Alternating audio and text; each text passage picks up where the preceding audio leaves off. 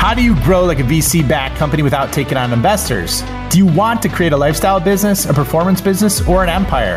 How do you scale to an exit without losing your freedom? Those are the questions, and this show is the answer. What is up, everybody? This is Ryan with the Scale Up Show. I got Matt Young, the CEO of UserVoice today. Really cool story about how he got moved from head of product to CEO in a really unique circumstance and actually helps companies answer the all all challenging problem of product market fit and has seen what the best product organizations have done. They're around 7 to 10 million in the ARR range. Some really cool things that Matt talks about that no one else has ever discussed on the show. Can't wait for you to check it out. Listen in. Welcome, everybody, to the Scale Up Show. This is your host, Ryan Staley, and I have a very special guest with me today. I have Matt Young. Matt is the CEO of UserVoice. He was born an engineer, and now he's running a product feedback management software that enables businesses to make data driven decisions and prioritize future requests to grow their company. What's up, Matt? How you doing, man? Happy to have you on the show. Hey, nice, nice to be here. Fun to hang out with you today. Yeah, it was fun. We were we were catching up in the pre-show and found out that we literally lived about 30 feet from each other in an earlier point in life, even though he's on the opposite side of the country or across the country from me right now. So uh, it just shows how weird things are and how close you are to people when you're far away even sometimes. So yeah like um, very high likelihood that i've seen you in person before. I know. That's the weird thing about it right? So yeah. random. Um, okay so let's let's get cooking. Let's do a revenue rundown so everybody has an understanding of kind of where you're at in your stage of the journey. So where are you at in terms of your revenue range? Yeah we're we're between 7 and 10 million uh, in revenue per year all recurring. Okay perfect. And then what's your your go to market your primary go to market strategy or or revenue creation, I should say? Yeah, um, most of our business is driven through inbound. UserVoice is one of the original products for for feedback. So when people are looking for us, they usually come find us. It's a you know a a product that people look for when they're recognizing a problem and realize that they need to come our way. Um, so we get a lot through inbound. Uh, referrals do quite a lot of work too. Once we get into a company, we tend to expand there as well. So those are our two primary models. That's awesome. And w- when you say inbound, is it? Are, do you have like a, a like an SEO strategy? Do you have paid ads? Do you or how is it Google? How, what's the primary inbound? Yeah, uh, mostly through content marketing. Actually, we do oh, we do very little ad spend. Um, we try to produce content that is really um, the the subject of what we study uh, and what we need to study to do our jobs well, and we try to share that as much as possible to become uh, thought leaders and industry experts and all that stuff. So uh, if you look at our blog content, uh, our marketing team will always tell me that I need to add a little, little bit more. Hey, you could you could plug the company a little bit more in here, type stuff. but I'm just the facts kind of guy, and and usually just try to produce a piece of content that'll have value, and, and hopefully you guys recognize we know what we're talking about, and uh, we'll be interested in, in, in that. You know what's funny, man? That that was one of the things that I used to have a hard time with is like promoting myself or promoting yeah. the company. And then I read a book, and I'm looking at my shelf right now because I don't want to mess it up. It's like, oh, there's a customer born every minute, and it's a book about P.T. Barnum, and it mm-hmm. talks about like how all the wild things he did to promote promote and the the 10 like rings of fire that brought him the success. But the funny thing here is here's a really cool thing, and I'm gonna botch the numbers probably a little bit, but he literally sold, I think it was 38 million tickets to his circus, which he didn't start till he was 60, which is crazy back then. That right? is crazy. Yeah. Like 37, 38 million tickets. And in the US at the time, there was only 35 million people. That's incredible. That's that's like mind blowing. Yeah, dude. And, and it wasn't like you could just hop on a plane and go somewhere. I mean, this was back in the days where it was hard to get around. So, and a big byproduct of that was him promoting things. So, anyways, just a little nugget. It was interesting book. Yeah. I mean, it's great to know. It's, it's like a delicate question. We're we're all consumers in the same way that we operate businesses and all that. And how many times do you get bombarded daily with like just nonsense you don't want to hear? The number of emails that you get that are just not helpful or anything like that.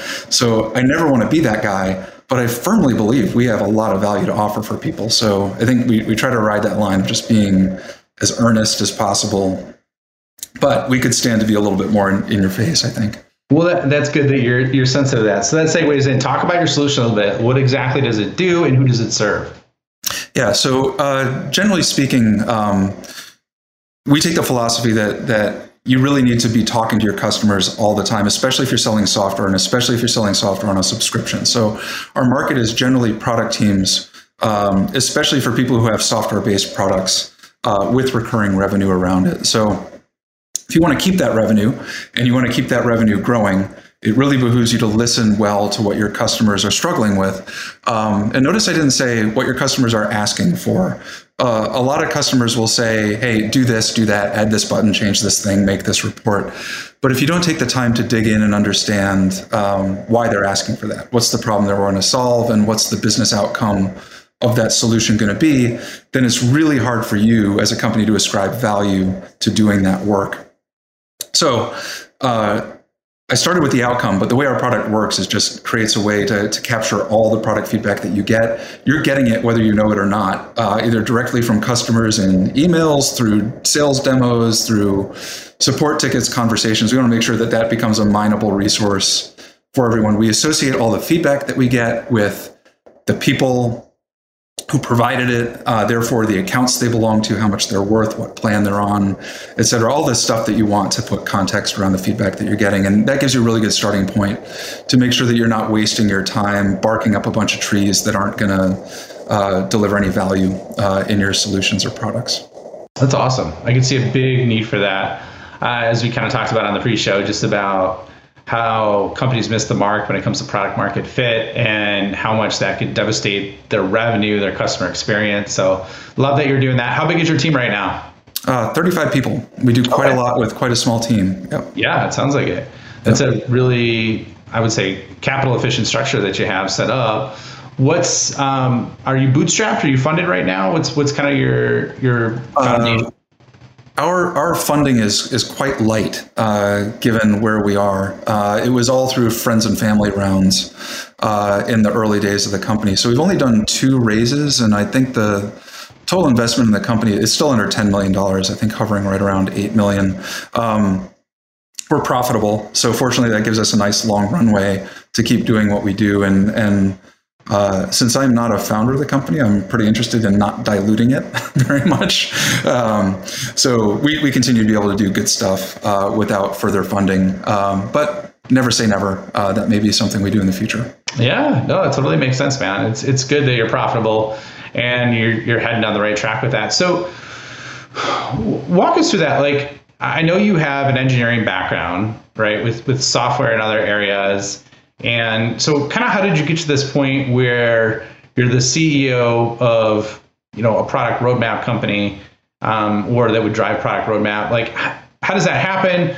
You know, what did you do to get here? And could you just walk us through that real quick? Yeah, I, I ask myself, how does that happen every now and then when when problems show up that you're not super eager to solve?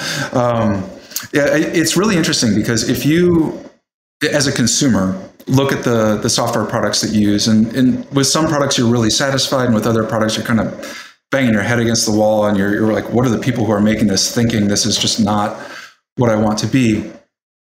Another um, group of people that suffers from poor decision making and product management are the engineers who go build and support the software. So, having been on the side of, of building complex software systems over a long period of time, when you get that, you know, that look a dog gives you when they hear a, a high pitched note, like you want us to do what? um, I really wanted more data and more information, and I wanted to believe that the research had been done. The people that did this, so I was really attracted to UserVoice. When when the time came for me to change jobs, and I was looking out around the market, um, I, I, hadn't heard of UserVoice, and I'm like, great, this is a, a way to actually put quantitative and, and qualitative data behind what an engineering team is asked to build, that was really attractive to me. It, it's something that I, I, felt like all companies should be doing, and I still believe that all companies should be doing. So I joined the company as the VP of engineering. Um, we were growing as an engineering team. We needed to get to a place where we could sell to enterprise and get all the security discipline and all the software development lifecycle discipline in place. That was something I'd been doing for years and years and could do in my sleep. And after about three years, I was done with that. And I talked to the founder of the company and said, um, my work here is done. Uh, and we had a really nice, transparent, we still do a very, very transparent relationship. I was like, in order to grow my career, unless we're going to grow to another order of magnitude, I may need to hand this off to someone else, which I thought is a good opportunity for someone on the engineering team. They can take over something that's already well set to go. He's like, well, hang on a minute.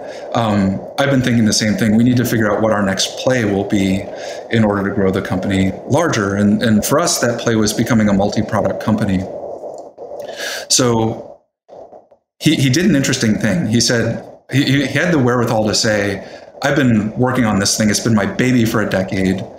I've got a tight grip on it you've got some fresh eyes on the problem, and you also have an interesting perspective on the ramifications of not solving the problem.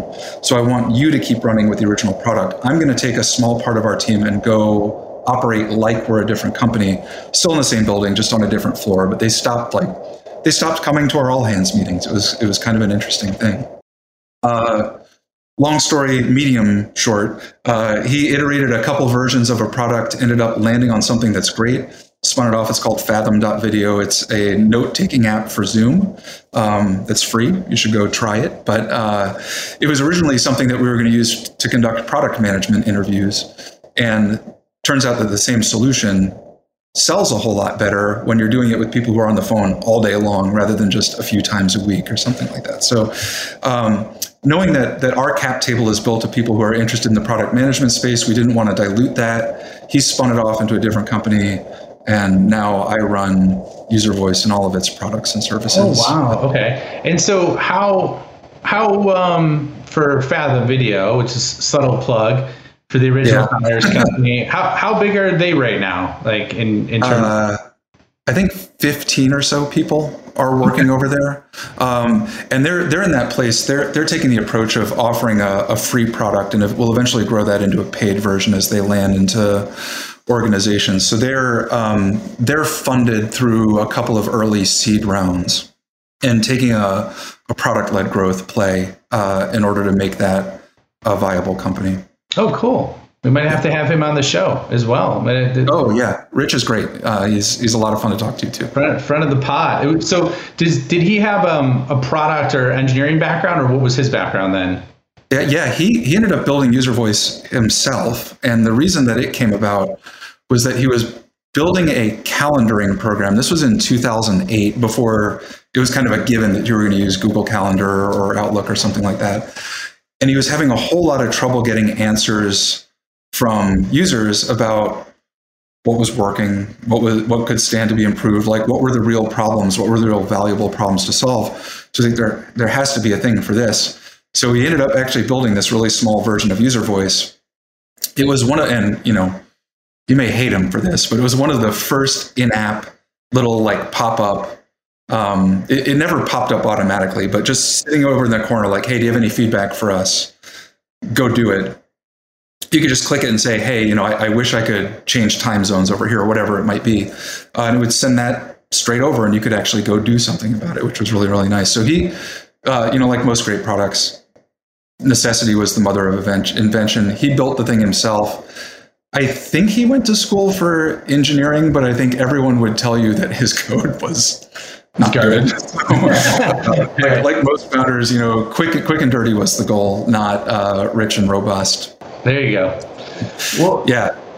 so, well, walk us through then. Like, how are you growing the company right now? It, you, I, I think what you took over in 2020 you said in the pandemic is when you took this role over as the ceo yeah I, I became the ceo in 2020 and was the was running the company in 2019 we're running the product in 2019 completely.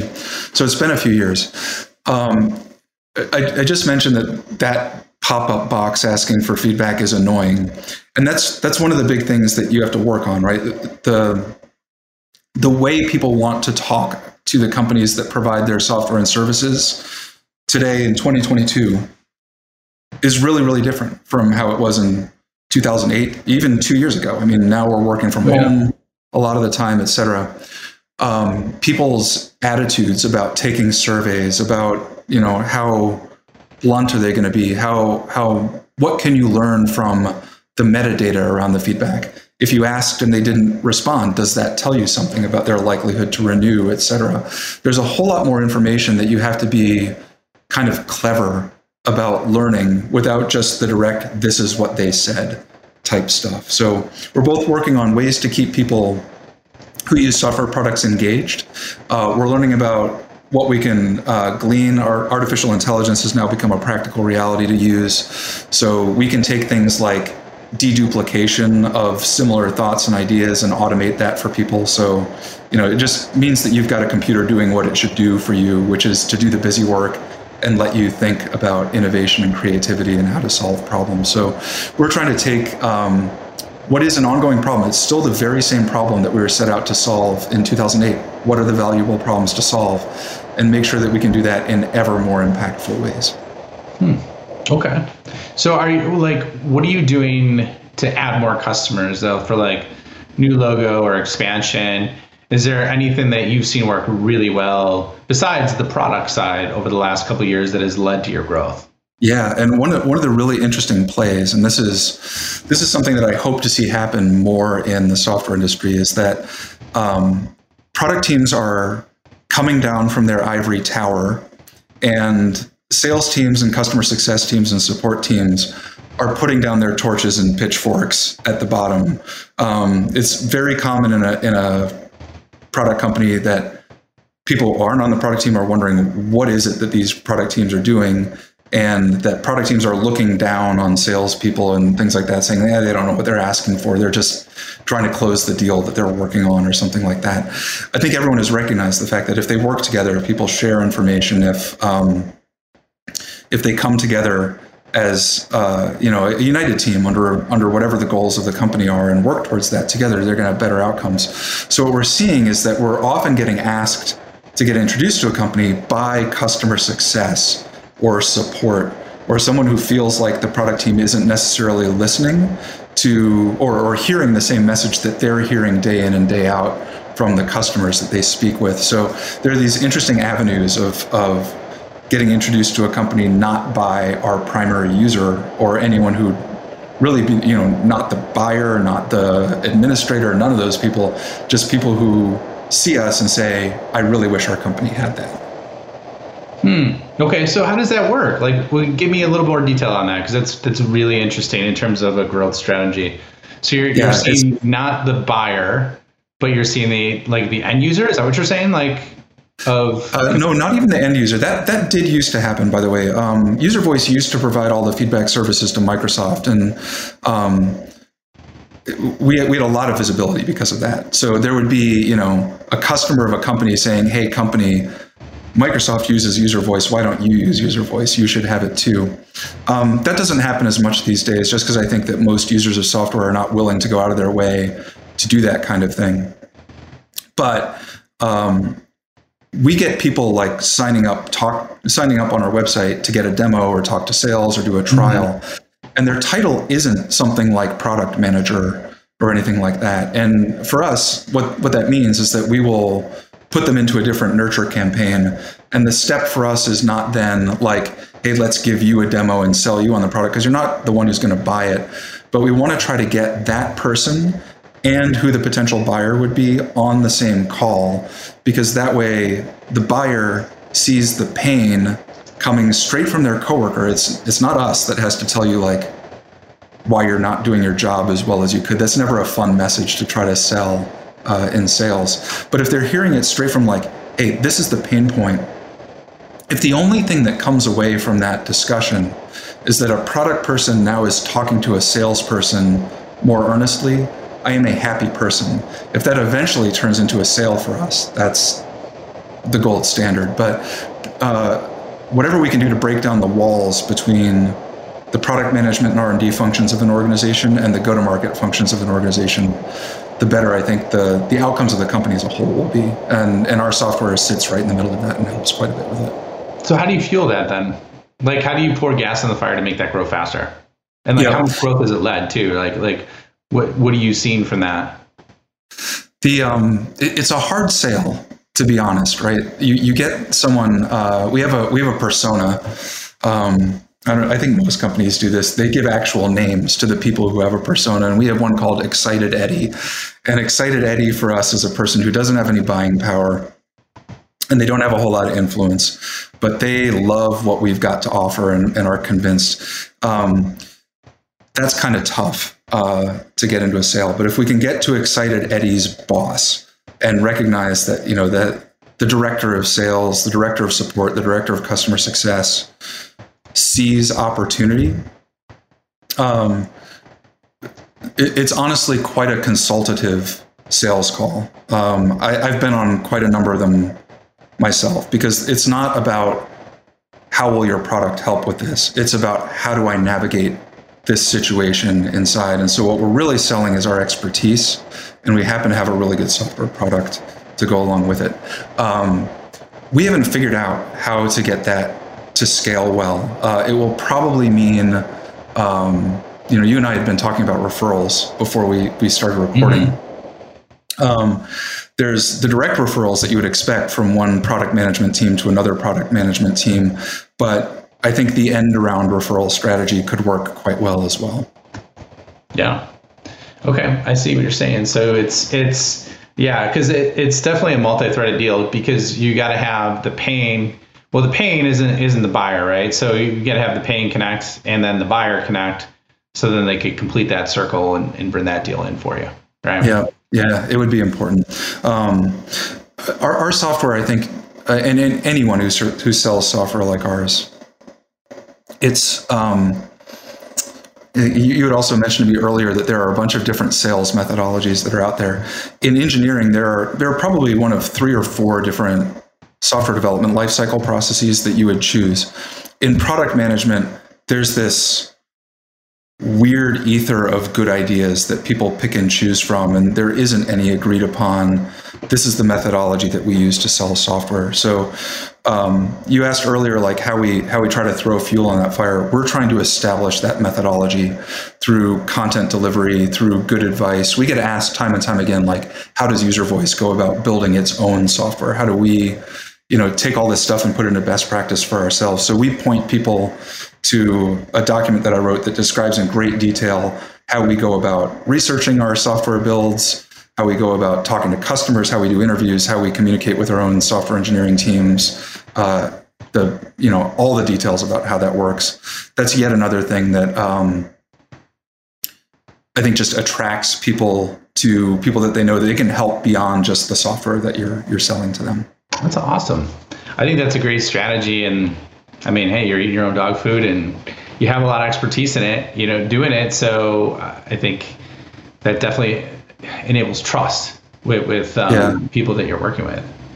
We, we get a lot of insight and it, it, it can sound judgy and I don't mean it to sound that way, but we get to watch a lot of different product organizations do what they do.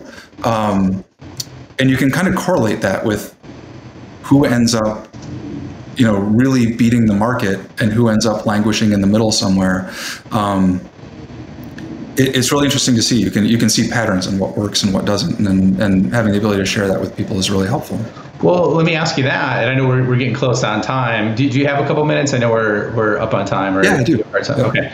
What what would you because this is a this is huge man. I think this is great. Like you have visibility to hundreds and hundreds of product shops right? And you see mm-hmm. what which ones are doing it the best which ones are mediocre, which ones are, are you know struggling.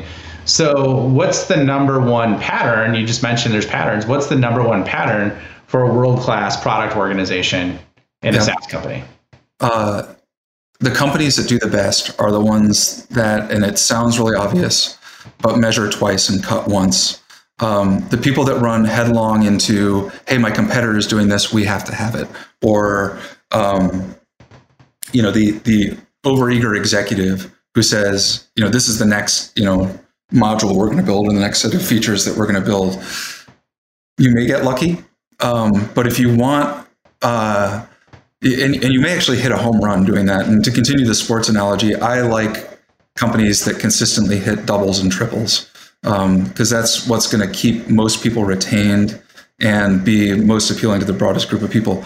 Those people will research what they do they will test their solutions before building software. Once once you start building a thing, it's very expensive to build it, but then you're stuck supporting it. It's very hard to sunset it if you've got a, a group of users who feel you know, very married to it and you're taking it away from them. So the deliberate nature of product research is really, really important to get right up front. And the best product teams are are doing their research up front and have executive leadership that recognize the fact that that is a time investment that is worthwhile. Well, and, and I'm, I'm taking notes here because this is great. So, what would you recommend for product research? Like, what's the proper? How would you define that? Like, proper research up front. Yeah. Um, unless you're a very large company, um, and I mean like Delta Airlines, Salesforce.com, et cetera, um, you don't need to take the white lab coat approach to research, right? A, a, lot of people think, all right, I need to get statistical significance and I need to survey 10,000 potential customers and it needs to reach blah, blah, blah, blah, blah. And that sounds very hard and it is very hard and you need uh, dedicated people to be able to do that. And companies like Delta Airlines, they do have people to do that. Every time I fly, I get a Medallia survey. Like I know what's happening on the other end of that for most of us who are trying to grow companies that are our size or, or larger or something like that, um, the, the highest fidelity information that you can get is in a face to face conversation with people. You can read their body language, you can be empathetic with them, you can ask follow on questions. Um, product research tips we always try to share with people make sure you're very clear about what you want to learn. Um, what is what is the thing you want to learn from someone, and how are you going to find out about that? That should not be a script, right? That should be you sitting with your peers and saying, like, what are some of the things that we could ask that would get to the bottom of that without leading them to the answer that we're expecting or anything like that. So, learning how to not ask leading questions and actually have a conversation that gets you to the answer to the question that you want. A, good way to check whether you think your ideas are good there is to role play, not literally the interview, but what are the possible outcomes of these interviews? What answers do we think we might hear if we ask these questions? And what would you do if that was the answer? Like, what would the actionable outcome? If I hear, yes, this is critical to me, like, do you know that if you went and, and built a solution that you had in mind, that it, it would sell and all that, all that stuff. It, it's really a good like check and balance to say, all right, if the answer is A, what will I do? If the answer is B, what will I do? If the answer is C, what will I do? And if the answer was none of those things, then you need to go do a new round. Like just take that answer and go refine like, hey, no, this is what we heard and it's different from our original hypothesis. And don't be frustrated that you can't jump right into build something. Be thankful that you just dodged a bullet and didn't go bark up a tree that was completely wrong to bark up. Um, so, uh, and ask yourself, like when it comes to like the numbers of people that you interview, or and, and interviews apply to surveys, it applies to like, you know, asking people in-app questions, all that sort of stuff. Any any mechanism by which you might get feedback. I, I always tell people enough is enough when you start to feel like you are confident in the signal. Like I've talked to I talked to five people. They all said exactly the same thing. Well, five people might be enough if your diversification of those five people was good. If three people said one thing and two people said another, well, there might be two answers here. So let's go get another five or 10 people and, and keep moving. But we don't try to get all big brained and say, yes, we're going to get an N of 1,000 and publish this study and blah, blah, blah. That's, that's what you do for either big companies or, or medical research or something like that. Yeah. No, that makes sense. I mean, I, you, you, do, you get so much from talking to people live, but I, I like, I think what you're saying in terms of like, you know, it's, you can't necessarily assign the number. It's just the patterns and the deep consistency of that pattern. And then I like your, your thoughts about role playing to yourself in advance. You know, one of the, um, the most successful pilots that avoided a crash is because he did that with his team. Like they had the highest performing, no crash um, they went through one of the worst conditions possible, and they avoided a crash because every single team member knew all the possible outcomes and then were prepared for them. Right. So, um, so love that. Um, one other thing that came to mind. Um, sure. Bonus. We have a weekly meeting between our product team and our marketing team because market research has very good, uh, very good meat for a product team to chew on, and product research has very good meat for a marketing team to chew on. So we get together with each other um, not only to share findings and what we're looking into and all of that stuff, but we talk about research tactics. We talk about ways that we asked questions that didn't work and didn't get us the answers that we needed in ways that did work. And so every time we go to our customers and try to learn something from them, it will take fewer and fewer interactions probably to get the good signal we need because we're all getting better at doing this together. And so initially when we started digging into research more and more as a company, this was a couple years ago, we'd get some people saying, I don't know that we have the time to do all of this. Like, okay, so you're just going to like blindly throw a dart into the into the dark and hope that it hits something. I don't know why you would do that, but um, now everyone knows. Like, yeah, you know, we can get an answer in a week to this question. It's it's not that we need to wait six months hmm. uh, to commission this huge study or anything like that. Do Do you include sales in those meetings as well? We do. Uh, we um, we don't do it as one big group. We don't do product marketing sales all at once. We do product sales product marketing and then sales and marketing talking to each other just to keep um, you get some different like personality perspectives when different groups of people are talking um, but we we strongly encourage uh, those types of connections the byproduct of that has been that everyone knows each other really well now so when a salesperson just got off a call with someone they don't feel like they need to go through some big chain of command to go grab a product manager and just like riff on an idea with them because they heard something. And that's yet another form of research. I just got a free call on a subject and free information is landing at my doorstep that I didn't have to lift a finger to do. I'm just going to capture all that and and learn what I can from that salesperson's experience. And what's your cadence? That, so you said weekly for the team. Um, yep all three of those meetings are weekly, like sales and marketing, product and sales, yeah. product and marketing. You have just have like a weekly cadence. It's it's scheduled for a half hour a week, and probably one out of three times we'll get together ahead of time and say, "Yeah, we don't have anything new this week. Let's not meet this week." So it's one of those like it's it's there. Um, but if we've been busy on other things and, and nothing has come up in terms of new research or anything like that, we'll just skip the meeting for that week. That's great, man. I think that's an awesome framework. Anybody listening can leverage that. We are up on time, so let me do a quick, um, quick rep, not revenue rundown. Who usually CEO or founder fire we end things off with. So, what's your favorite book that you've read over the last couple years? Oh gosh, uh, uh, it's a book called *Sapiens*. Um, I don't know if you know it, and I can't. Yeah, remember. I've heard of it. Yeah, I have it in my bookshelf actually.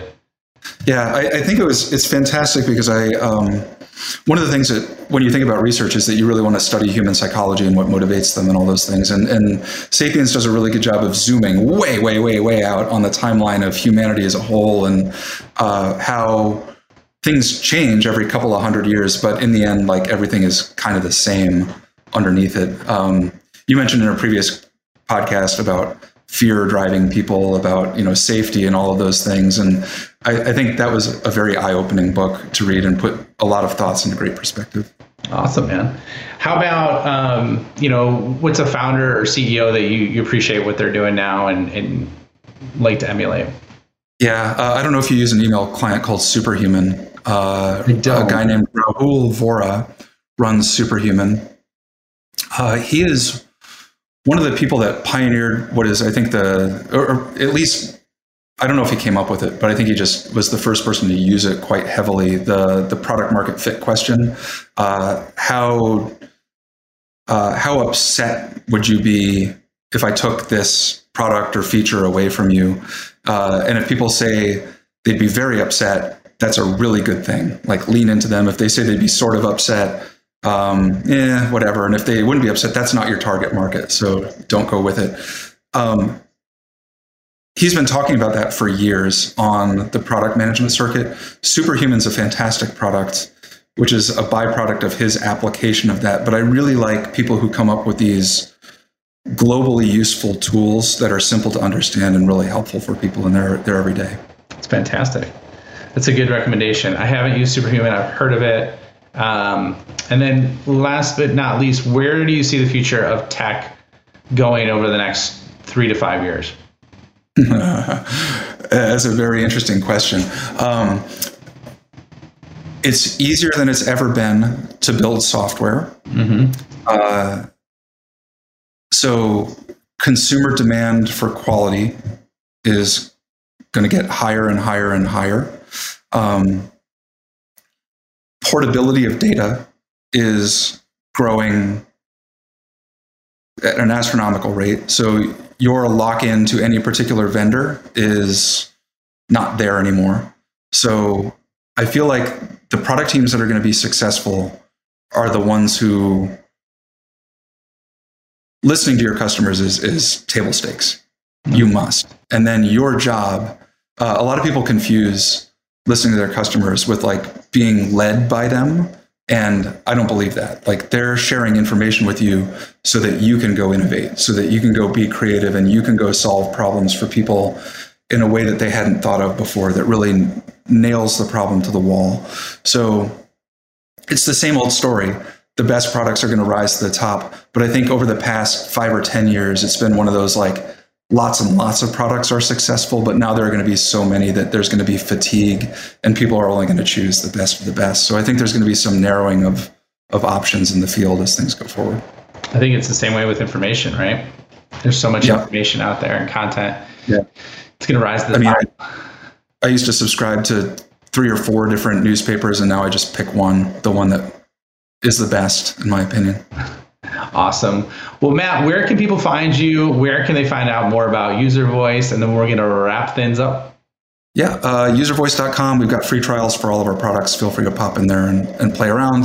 Our sales team would, of course, be happy to talk to you. Uh, on uservoice.com, all of that content that I mentioned, all the stuff that's just generally meant to be helpful in product management, the relationship between product and other teams, that's all on our blog. Um, you can always reach out to me if you'd like to uh, talk about any of these subjects, matt at uservoice.com is my email address, and you can find me on LinkedIn. My, my name is really common, Matt Young. So if you search for Matt Young UserVoice, you'll, you'll find me pretty quickly. Awesome. Well, it was a pleasure having you on the show, Matt, and I look forward to seeing you on the next episode. Yeah, Ryan, it was a lot of fun. Thank you.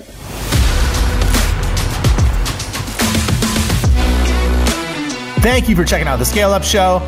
My mission in life is to help founders and revenue leaders avoid all the pain and suffering in revenue growth so they can flip it and create a life of their own design. So if you enjoyed this show, please like, review, share it on social, and more importantly, just share it with a friend. Share it with someone that you think could learn and benefit from what you heard on today. But the more we get the message out, the more people we could help, the bigger the impact we make, and the bigger the community gets, which helps everybody. So once again, thank you for being a loyal listener. I appreciate you and look forward to seeing you on the next episode.